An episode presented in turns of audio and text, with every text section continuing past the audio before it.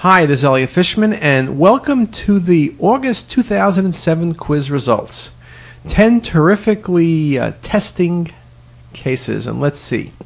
So, the first case I asked you, what would be the least likely diagnosis? And if you look at those choices, and sure enough, I'm showing you two images of the patient's sacrum, a large destructive lesion. You can see the rectum in place here. Now, what could it be? Well, a large destructive lesion lower sacrum to coccyx. Chordoma is a great thing. If you had a patient with a history of rectal cancer, uh, we've seen rectal cancer occur in that location. It looks identical to a chordoma. We've seen metastatic disease, renal cell, for example. Uh, that's a possibility. And then giant cell tumor. Giant cell tumors can involve the sacrum. They can be large expansile lesions, but you see, in this case, you don't see trabeculations. With giant cell, there's more cystic spaces, often a fluid fluid level. You would see a lot more of the bone. You wouldn't have so much destruction. So, although a giant cell can occur in this region, it would be the least likely diagnosis. Okay, next case. I'm asking you what's the best diagnosis in this patient? Well, we're looking at anterior mediastinum. We're seeing a large eccentric cystic lesion. There are a number of possibilities. Germ cell tumor is always a possibility, but typically germ cell tumors will have some calcification. They may have solid and cystic components. They're typically not just cystic, they are eccentric. Thymomas are usually solid, homogeneous, so they can calcify. They can be cystic thymomas, so that is a possibility. Lymphoma is typically not cystic. Treated lymphoma can have cystic changes, but a primary mass like this being a, a uh, lymphoma is not going to happen. You can have loculated effusions or bleeds theoretically. But in this case, I got to think about one of those anterior mediastinal lesions. So I'm thinking thymus. So I'm not thinking thymoma, but I'm going with a thymic cyst. And thymic cysts can be large. I saw one just the other day. Now for a really tough question.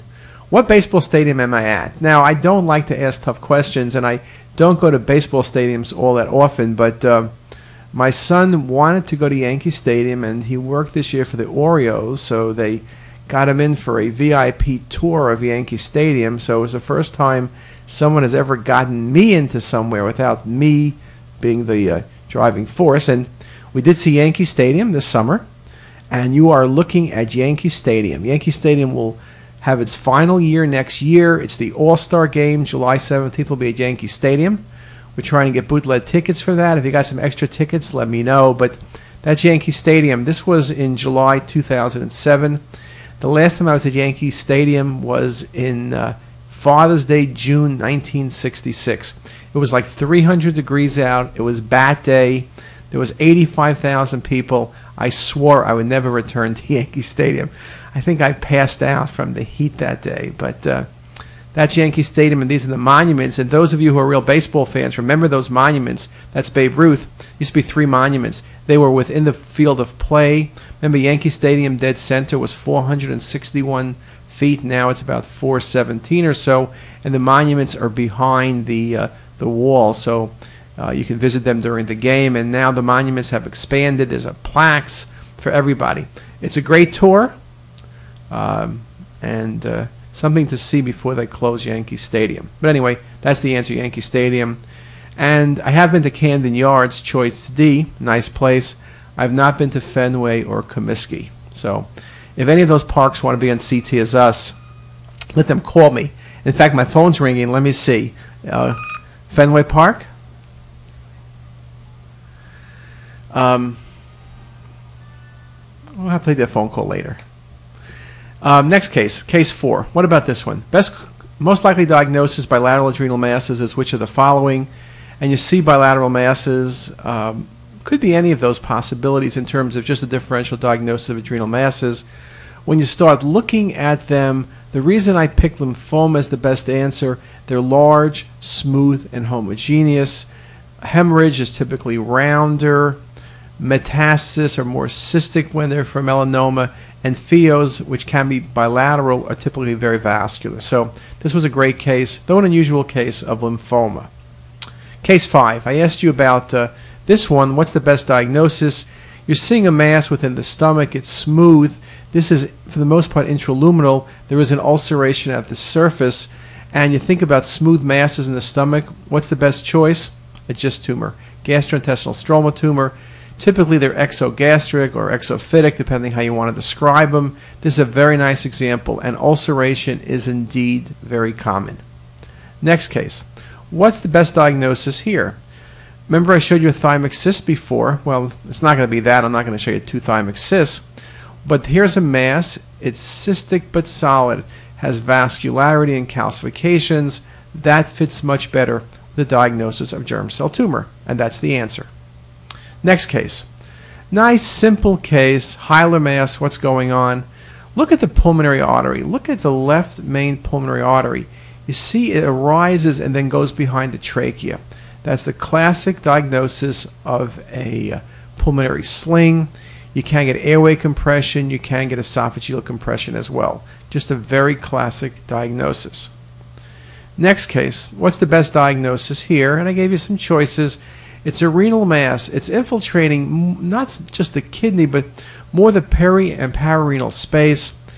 Bleeding can do this. Pyelonephritis is not going to do this. This is soft tissue infiltration. This is going to be lymphoma. One of the four or so types of infiltration of the kidney by lymphoma. The solitary masses, multiple masses, diffuse infiltration, and perirenal space involvement. Very nice example. Let's stick with the kidney for number nine, and I'm asking you what this lesion is.